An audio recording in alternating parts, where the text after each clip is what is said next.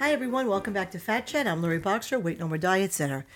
One of the hardest parts about sticking to a new, healthier lifestyle, whether it's uh, starting a weight loss program or starting to incorporate exercise or personal training into your life, is the dread uh, that comes from thinking about how far you have to go to accomplish uh, the goal you're trying to reach. You know, actually, let's face it, it's it's quite normal that when we have a, a big task of any kind in front of us, you know, something we know we either have to do or should do, uh, we can't stop ourselves sometimes, you know, from getting overwhelmed by all the work um, that we'll have to do to complete that task or achieve that goal.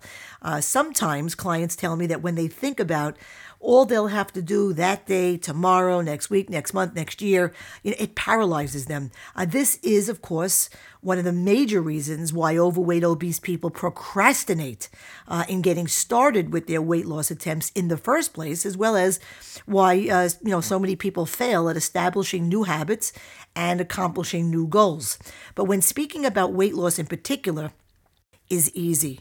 But on day two, day three, Day five, well, here's where your mind can start to wander.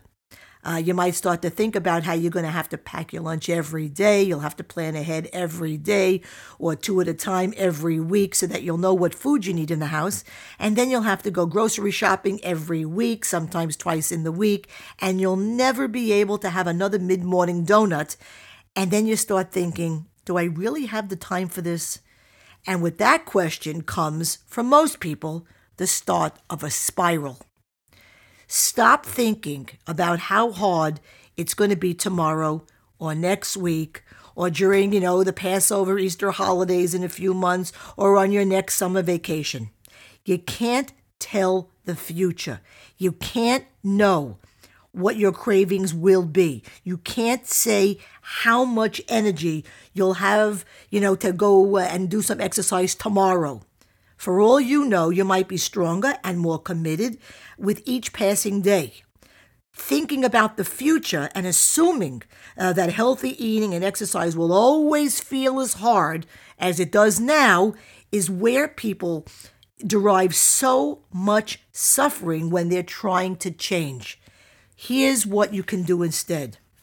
When the feelings of anxiety start to overcome you, when you know that little devil sitting on your shoulder starts whispering uh, you know weakness and doubt into your ear stop and ask yourself just one very simple question. I mean literally ask yourself one question out loud.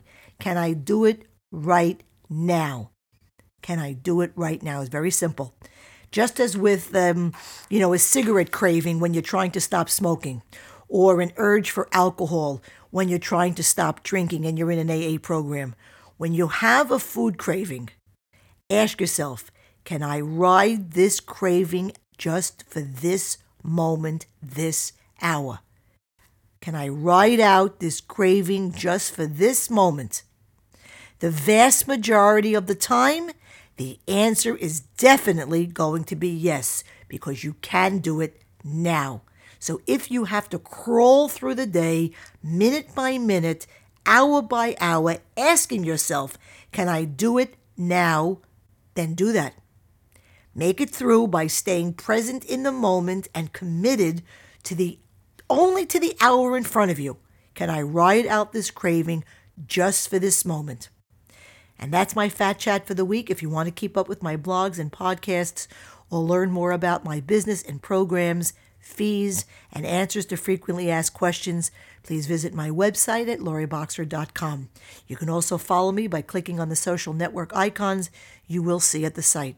Until next week, I'm Lori Boxer, Weight No More Diet Center, and remember, nothing tastes as good as being slim feels.